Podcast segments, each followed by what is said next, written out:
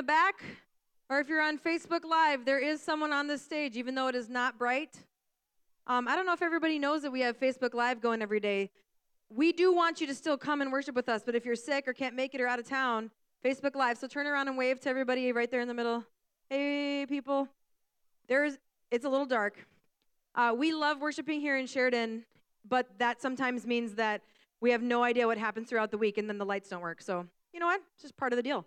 Um, but have no fear. Even though our wonderful worship leader, Ashish Bhaskaran, is a Packer fan, while he was leading worship, I snuck up and changed the lights to purple. So these lights aren't working, but the purple lights are, and you're at church, so the odds are good, right? We're not going to pray about anything out loud. So let's pray for our time together this morning, and then let's look into God's word together. Father, Son, and Holy Spirit, we thank you for this opportunity to come here and to worship you. We thank you for this city that we get to be a part of loving in your name. We thank you for this school that we get to love in your name, Jesus. We thank you for the partnership we've had with Sheridan for nearly 10 years.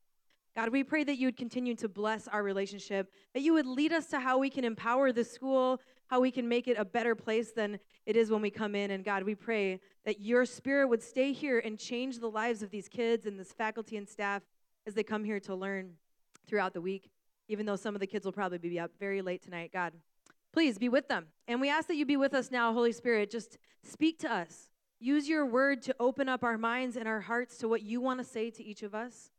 God, you love us. Help us to realize that in a new way today. You want us to grow, so convict our hearts of the things that you would long for us to have and be about in our life. We love you. It's in Jesus' name we pray. Amen. Okay, classic for me is to do a little poll at the beginning. So I want to know who are the scary movie fans, the I tolerate them if someone I love wants to watch a scary movie, and then absolutely not. All right? So who's the scary movie fans? All right. I'm going to look at you for a second because I don't understand you. All right. And then the people who are like, if someone I love wants to watch it, but I might close my eyes and, okay. And then absolutely not. Yes, thank you. I am so glad. Most of the time I do this poll thing, I'm on the small end of, the, of it, I think. So thank you. I don't understand it. And if you would like to explain to me later why you get enjoyment from putting yourself in terror and fear, I will be happy to listen to you for a few minutes, but I probably will still not understand. I don't get it. I don't understand it. I don't understand the zombies. I don't know why there's a guy named Jason with a mask. I don't understand why you'd want to. I really don't understand vampires and zombies. What's with that? Some of you are like, ooh, back off my vampires. I get that. Listen, I'm not like against it for you. I just don't understand it. Okay?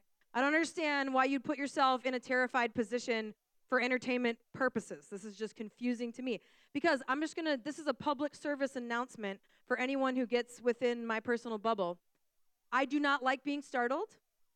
I do not like being scared. I do not like when people jump out of closets. And if that were to happen to me, all I'm saying is there's no promises about how my reflexes might respond, okay? So if you end up with, you know, being popped in the face or something, you were warned. Don't jump out at me. And I certainly will not watch a TV show where something's going to jump out. Anyway, listen, honestly, I respect you if you're into it. I don't think there's anything like morally wrong with it. I just don't get it. But I've been thinking about why do people like this so much? And I think in all seriousness, it's because fear and being afraid and, and startled brings on a very strong emotions, doesn't it? And when you watch a scary movie, this is my best understanding of you all. When you watch a scary movie, you're overcome with emotions and you're like lost in the story. And I can understand loving being lost in a story. That's what I love about a good film or a good TV show is or a good book is just getting lost in the story. So I'm like, okay, if you like being scared, then maybe it helps you get lost in the story because you're so on edge and, and fear is such a strong emotion. All right? So those of you who are into that, let me know if I'm kind of onto it or something. But it actually kind of makes sense. I think that's why this conversation we've been having these last few weeks, where we're calling Do Not Be Afraid, is so important. Because while there's nothing wrong with watching something that startles you or scares you for entertainment reasons every once in a while, when that type of emotion is coming upon you when you're not choosing it, when fear is something that's overwhelming you in your life in ways that are not funny and not interesting and not entertainment, it can have a very strong, overwhelming, sometimes controlling force in our lives. And I'm saying this to you as someone who has experienced fear that way in my life.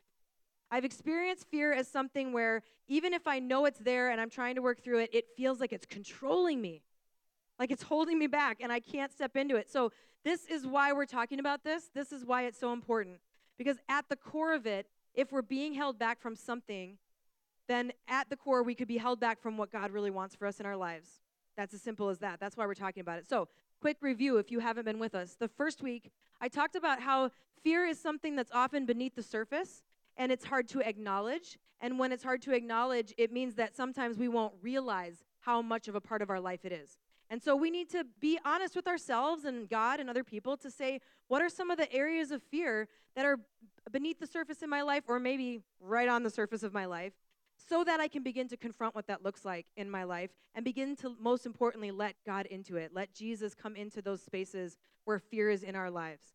Uh, last week, Michael talked about how important it is to listen to Jesus' command where he says, Do not be afraid. And then he says, Take courage.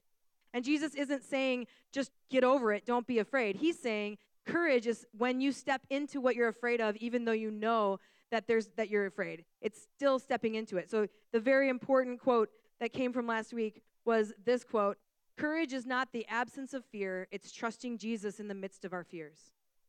Courage is not the absence of fear, it's trusting Jesus in the midst of our fears. So today we want to look at a passage. It's actually one of the last stories where we see Jesus confronting the fear that his followers, his disciples have. He's confronting that fear and, and in this way saying, Don't be afraid, don't be troubled. And um, in this part of the story, it's going to be Luke 24 if you have a Bible.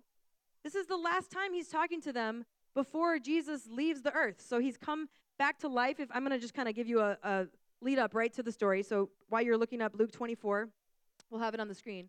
But this is after Jesus' death and resurrection. So he's come back to life. And the first thing that he does when he comes back to life is he shows himself to uh, Mary Magdalene, a woman named Joanna, and a woman and his mother Mary. And they're they see him first. They're the first ones that Jesus appears to. And this is such an important fact, you guys, because it wouldn't make sense culturally for Jesus to allow the very first witnesses of the good news to be women. So Jesus is coming back from the dead and he's making a statement right away. And he's saying, Look, these women have seen me. And they go running back to the disciples to tell them.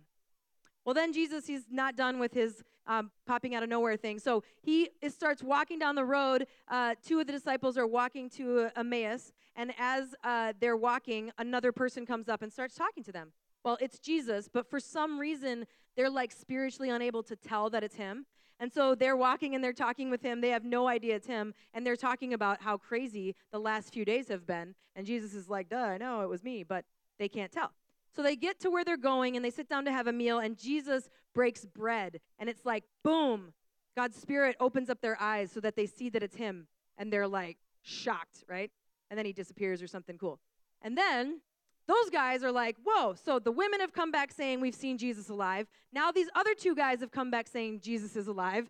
And they're talking with the other disciples. And, uh, and at that time, I mean, disciples, there was the 12 disciples, there was the women that have traveled with them, and probably a few others. And they're gathered together, and these guys are talking about what they've seen Jesus, that it, he was on the road, and then he ate the bread, and all of a sudden, Jesus appears again, all right? And this is where we pick up the story. So we're in Luke 24. I'm going to read it for you and we'll have it up here on the screen. So while they, these two disciples, were still talking about this, Jesus himself stood among them and said to, to them, Peace be with you. They were startled and frightened, thinking they saw a ghost. He said to them, Why are you troubled? Why do doubts rise in your minds? Or don't be afraid. Look at my hands and my feet. It is I myself. Touch me and see. A ghost does not have flesh and bones, as you see I have. When he had said this, he showed them his hands and feet. And while they still did not believe it because of joy and amazement, he asked them, Do you have anything to eat?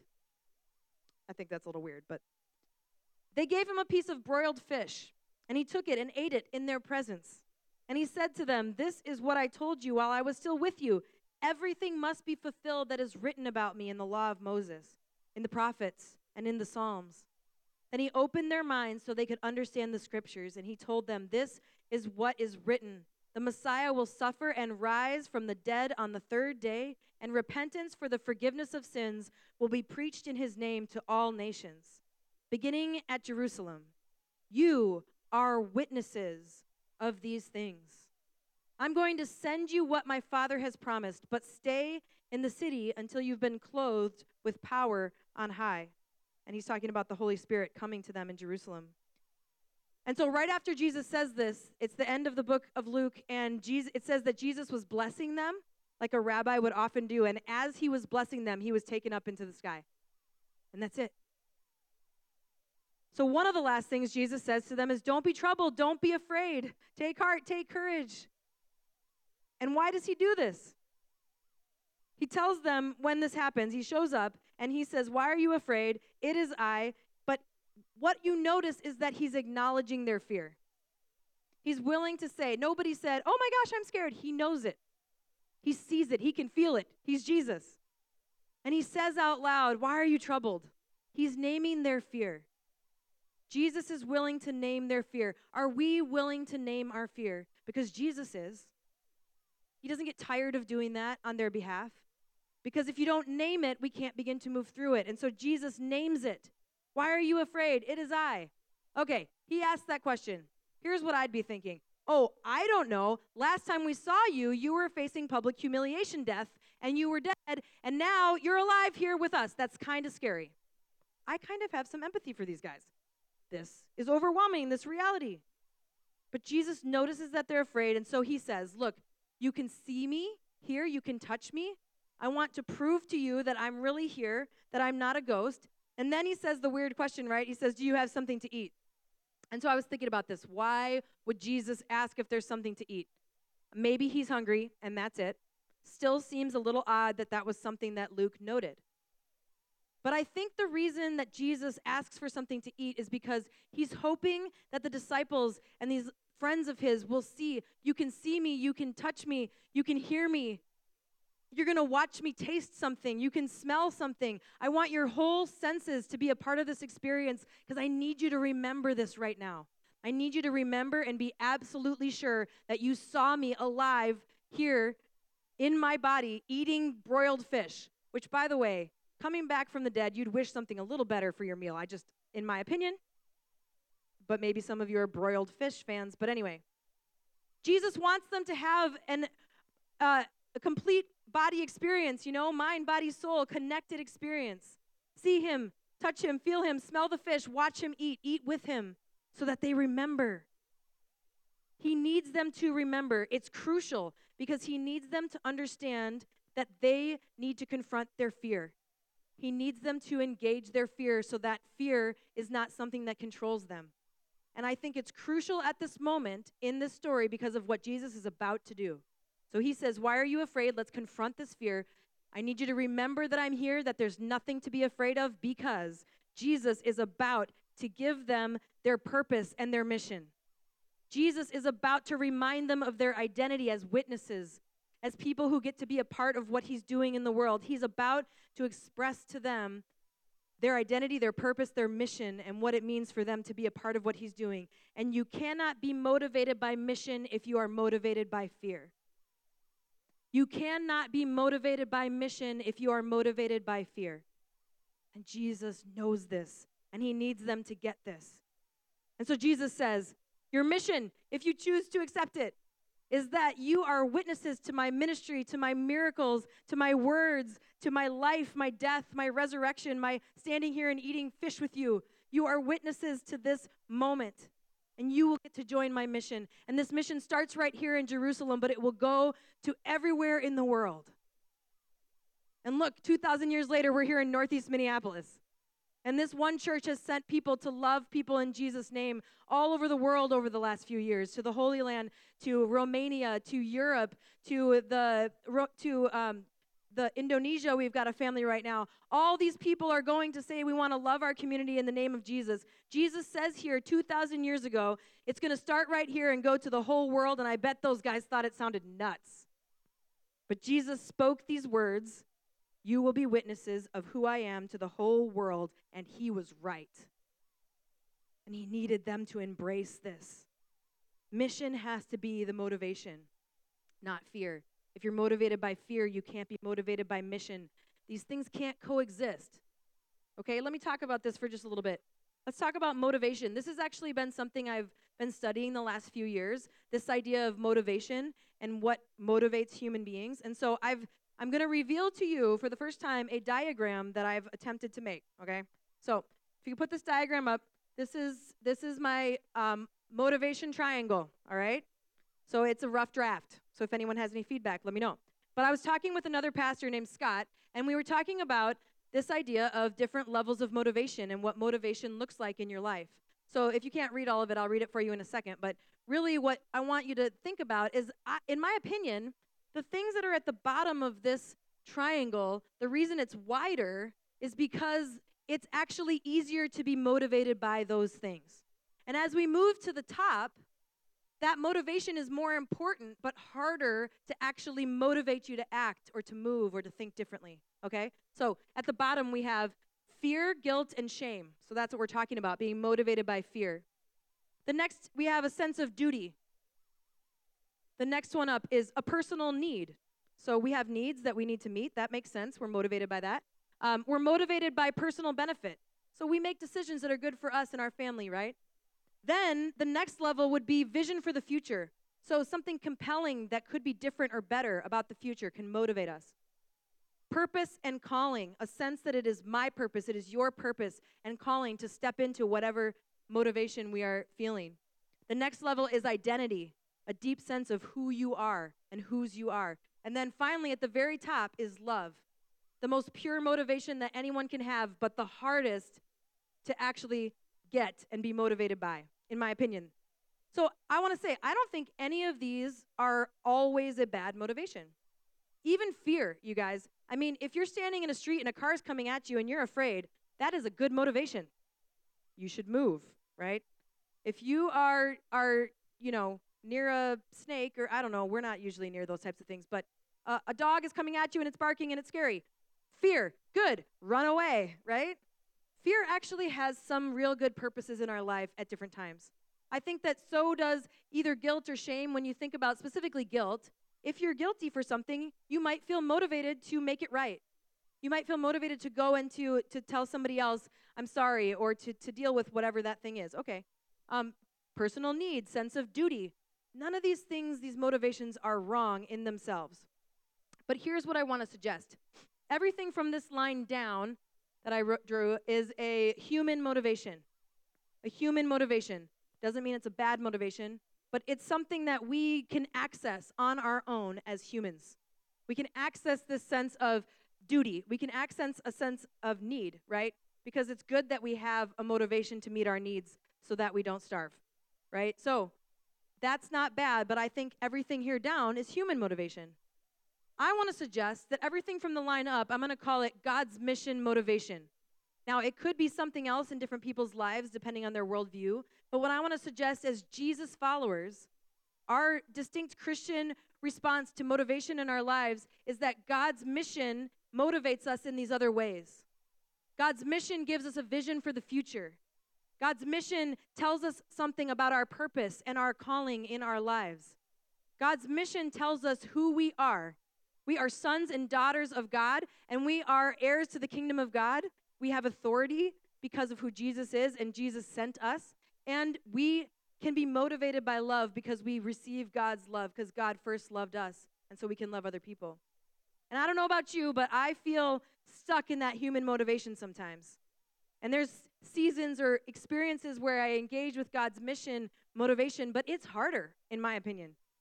Because these ones down here can sometimes consume or overwhelm or feel as though they, they really take over in your life. So, let me talk about how Jesus speaks into this. I think Jesus speaks into God's mission motivation in some pretty clear ways. Let me just put some examples on the screen. Jesus says, You will be my witnesses, like he says here in this passage. Jesus says, I am sending you. Do you hear how it's tapping into this other motivation? Jesus says, They will know you by your love for one another. They'll know that you're my follower. He says, My kingdom is near, this vision for the future. He says, You will do greater things than me. All things are possible. And most importantly, I will be with you. And here Jesus is talking about the Holy Spirit coming to be with them. And then I think Jesus has some pretty specific things to say in regards to human motivation. Not to say that it's always wrong, but to speak into it. So put those up on the screen for me, Adam. He says, Take courage, like we talked about last week. Jesus says, I will provide for your needs. Don't worry. Remember me when you're going through different trials. Jesus says, You are forgiven. And then he says, as we've been talking about, do not be afraid. Do you see how Jesus knows that we're motivated by all of these things and he's speaking into our lives? Saying, I want you to be motivated by these things, but I know you're sometimes motivated by those other things, and I want to speak into those. The reality in our lives is that if we mostly are motivated by these bottom things, in my opinion, then it begins to weigh on us. We come, become more burdened by these motivations rather than actually moving into something new. These motivations start to, to feel heavy and we're carrying them around. We get consumed by them. And when we are consumed by them, it's harder and harder to tap into the kingdom motivations, the mission motivations, because of the weight that we're carrying. So I want to use this chain as an illustration, okay? So I got this at the hardware store, and I was with my husband, and he was like, after you use it for a sermon illustration, we can put it downstairs in the weight room and put it around our necks and do squats. I just thought that was weird, so I thought I'd share it. It's first year of marriage. Sometimes you just need to let other people into it, you know? It's really strange. So, it's heavy. That's why he said that. So, I want to use this chain as an illustration. If you're holding on to a, something heavy like this, a burden like fear in your life, and at first you're just holding on to some of it, right?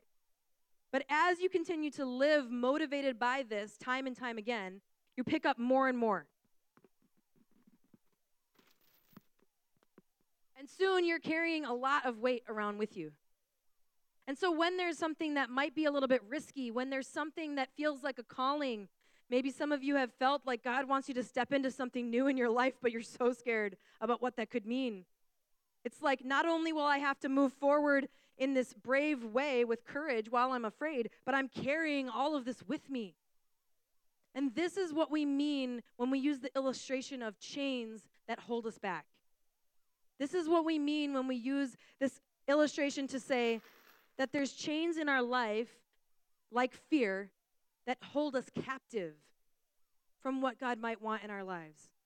And we have an enemy, I believe, who wants us to carry around heavy chains so that we're held back and held captive from what God is doing because the enemy's number one mission is to thwart God's mission. And here's the reality. We're going to talk about this over the next few weeks as we are going to enter into a conversation around spiritual warfare a little bit, kind of broach that subject together. But here's a little uh, here's a little teaser. The enemy of God cannot stop God's mission. The enemy can only frustrate it. And some of you know what that's like in your lives to have something you know God's calling you to, but the enemy's frustrating it in your life.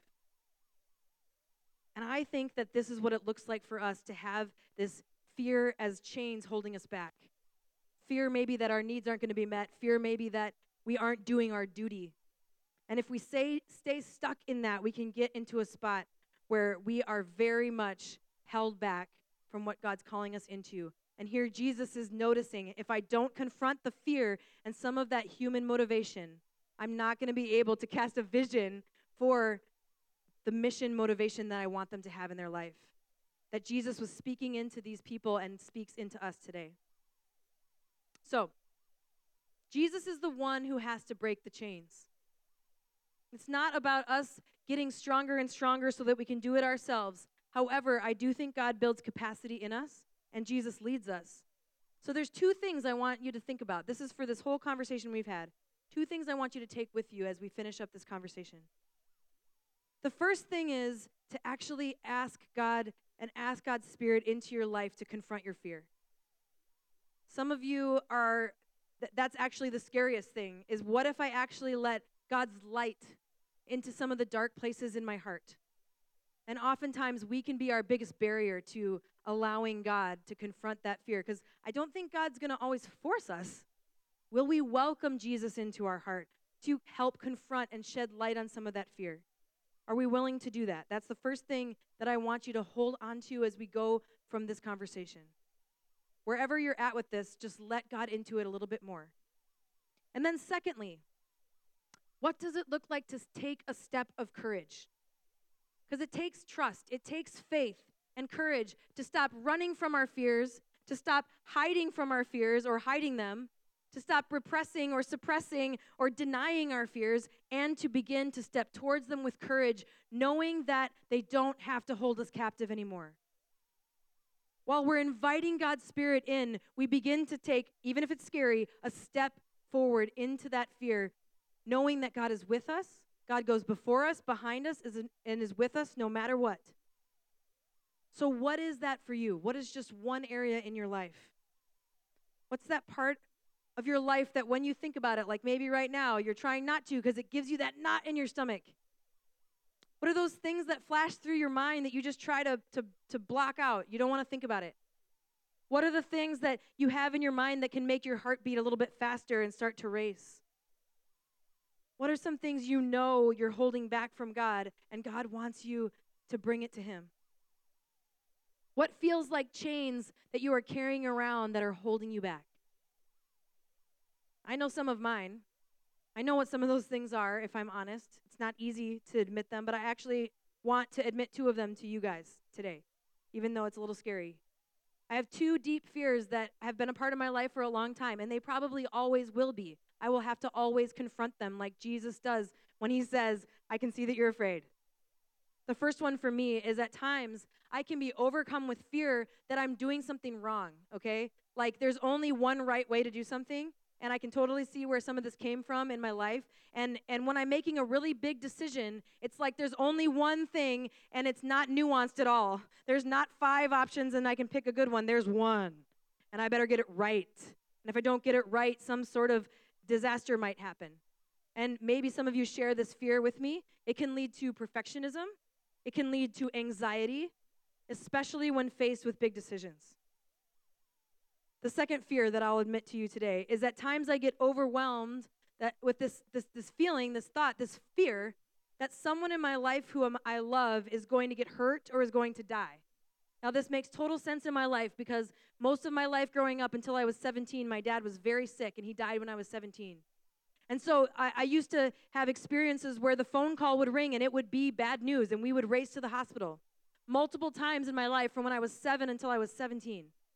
And so today, I, will have these experiences where I think, this fear is good. I'm doing good in this area. And the phone will ring, and for some reason, I'll see the, who's calling, and I will be overwhelmed with fear that there's bad news on the other end. I wasn't even thinking about it, but it overcomes me. And, and I just picture in my head that something happened to my mom or my brother or my husband. There, I can picture them in a ditch somewhere or something. Maybe some of you are like, oh, great, you just shared that one with me. I wasn't even thinking about that, but you guys, this overcomes me sometimes. Just think about those two examples in my life, and can you see how it would hold me back from all that God wants for me in my life? If I stay in a place where I'm motivated by fear, then I will seek out self centered perfectionism instead of sacrificial love to make decisions in my life. Do you see how that becomes about me and not about who God's wanting me to see around me in my life? If I stay in that fear, that I'm motivated by, I will become risk adverse. I'll become somebody who cannot tolerate risk because I'm so afraid of the dangers for me or somebody that I love. And I might encourage somebody to make a safe decision when it's actually a dangerous decision because it's not what God wants for them. And I might step into that because this is what this type of fear can do. Because I have to trust God that even if the worst happens, which I just told you, I watched my dad leave this earth. I was there. I know that God was with me and that God will be with me no matter what happens, but I have to trust that or the fear will overcome me. And I have to be willing to take risks when God leads me to.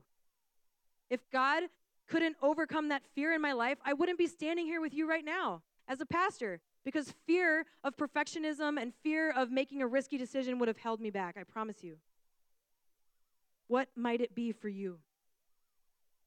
And I just want you to think of one step, just one step that you can take this week, maybe, maybe sometime later this month. One step that you can take Perhaps it's being willing to take a step towards reconciliation in a relationship that has just been so rough. You're willing to initiate a conversation. Maybe it's time to admit some of your fear out loud to somebody that you love so that God's light can be shed on it so that it doesn't have to have power over you. Someone that you can trust. Maybe it's time to seek out a counselor or a spiritual director. I'm always telling you, I have lists for this, you guys. I've never had someone come back and tell me that they regretted it, myself included, in the time I've spent with a therapist. Maybe you know that you need to make an appointment this week to see a doctor about that thing. Don't tell us about it right now, but about that thing that you know that you're nervous about and you don't want to know what the doctor has to say about it, but you've got to step into that fear. Perhaps you know you need to take a step of faith and begin to look towards a career change. Or maybe there's something in addition to your daily vocation that God's asking you to step into, but you're afraid of what it might mean you have to give up. Maybe God has put a mission on your heart and it's time to consider to, to start joining a missional community or maybe starting one about that thing that God just won't let you let go of, but there's so much fear.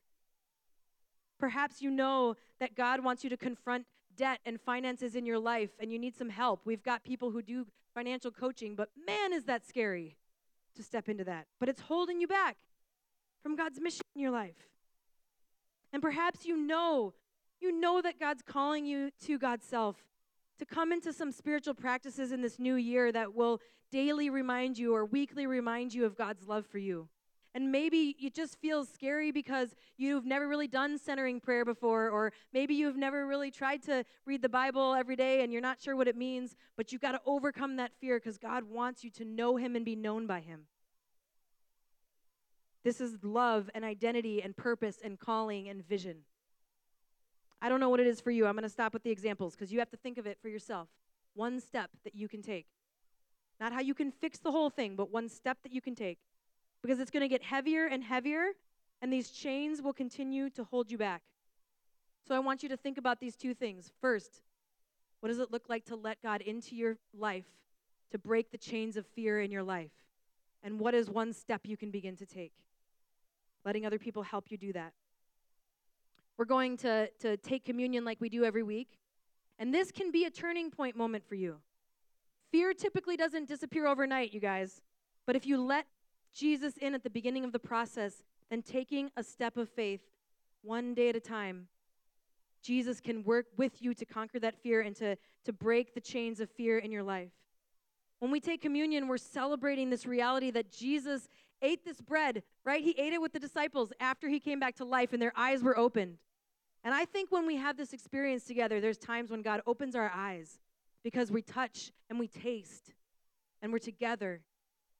And, I think Jesus is wanting us to remember that his body was broken for us, his blood was shed for us to conquer death, and in so doing, conquering the f- power that fear has in our lives. That's what he did on that cross. So that even when we encounter fear in our lives, it doesn't have to have the final word. And it doesn't have to dictate how we live our lives because we have a motivation that's bigger and deeper and more important than all the things that our human motivation can be a part of. I'm going to have the band come back up. And uh, earlier, Ashish introduced a new song. We were all clapping. You guys, everyone's working on the clapping thing. It's kind of hard. I know. But I love some of the words of the song, particularly the idea that God's love is our battle cry. Love and battle don't seem like they go together, but oh man, do they. God's love is the highest motivation, you guys. And it has to be the battle cry as we go into spiritual battles, as we go into battling the fear with God. In the name of Jesus, in the name of love, we can live our lives compelled by love, the highest motivation. And then the song says, Every chain of the past you've broken into over fear, over lies, and then we're singing the truth that nothing's impossible for you. You hear that? The chains. And I want to tell you today there is no chain in your life that God can't break. I don't always know why it takes time sometimes. I don't always know why God doesn't break chains in our life immediately every time we ask for it. But I believe that every chain in our life can be broken. And so I'm going to ask you to do something today. Don't be scared, it's a little different. It's never happened before that I know of, but we're going to try, okay? Can I get a nod? Okay. So we're going to take communion, and when you come up to take communion, you take the bread and you dip it into the cup. Anybody who's a follower of Jesus or who's really trying to seek out who Jesus is in their life is welcome to do this. And then we're going to have some people by these hearts over here. The hearts are representing um, this idea that God's love is the highest form of motivation. And Jesus speaks, do not be afraid, to those other motivations in our life. And I'm going to actually invite you with a bolt cutter, I'm not kidding, to actually break a chain, okay? And after you break the chain, you'll be left with a little piece of, of chain like this. And I want you to take it with you, and I want you to think about those two things praying that God would break the chains in your life and come into your life. And what is that one step? I want you to put this somewhere so that you take that step. And so these people will help you if, please do not let my little niece help somebody with a bolt cutter. And if it's not easy for you to do that, then they'll, they'll cut it for you. It's not a big deal. I'm not trying to freak anybody out. But why am I doing this? I'm doing this for the same reason that Jesus wanted his disciples to see him and to feel him, to touch him, to smell the fish, to have a body, full body experience, to remember it, because this is how important this is, you guys. Maybe in my life, now more than ever in the history of my life, this is so important that as people who follow Jesus, we live out of a different motivation than the rest of the world. Okay, so one more time two lines here and here. You take the bread, dip it into the cup, and then two lines at those people who will help you to cut the little bolt, and then you can go back to your seat. And if you're totally freaked out, they'll help you. Good? Let me pray. Jesus, we thank you for who you are. We thank you that you promised to be with us. And some of us here are discouraged because we've asked you to break chains in the past and it hasn't happened, but we're here again. And we're asking you, Jesus, to break the chains that hold us captive of fear, of anxiety, of guilt, of shame, of doubt. God, break the chains. We thank you, Jesus, that you didn't just tell us from some mysterious place that you would do this, but you came to this earth and you showed us and you took our place for us. You took death upon yourself so we didn't have to face it in the same way. So we have a vision of the future where we can live forever with you. We thank you. We love you. Lead us now. It's in Jesus' name we pray. Amen. I just want to encourage you. Uh, someone just told me that they just felt like God's presence really came and broke some chains in this room or wants to. And the number one thing that happens after that, in my experience, is that the enemy tells you that you're alone and there's not anybody to do this with you. And I want to tell you that that is a lie. And I want to give a very specific invitation. The, the Kai Hai family opens up their home every Tuesday night, for every mo- first Tuesday night of the month, right? First Tuesday night of the month, from 8 to 9. And next, the next one will be February 6th. And they're going to be willing to share some fears in their lives and invite you to come share. You are not alone. You are not alone. So if you want information, just email info at millcitychurch.com. We'll let you know. Promise me that if you feel that God's doing something in your life, you won't keep it to yourself. You'll let other people in there with you to help you. Let me send you, God, may you empower these people to step one step at a time towards the fear that might be in their life, knowing that you are with them, that you never leave them, you will not forsake them, and they're not alone on this earth. You've given us to each other. God, may you break the chains. In the power of Jesus' name, may you break the chains. Amen.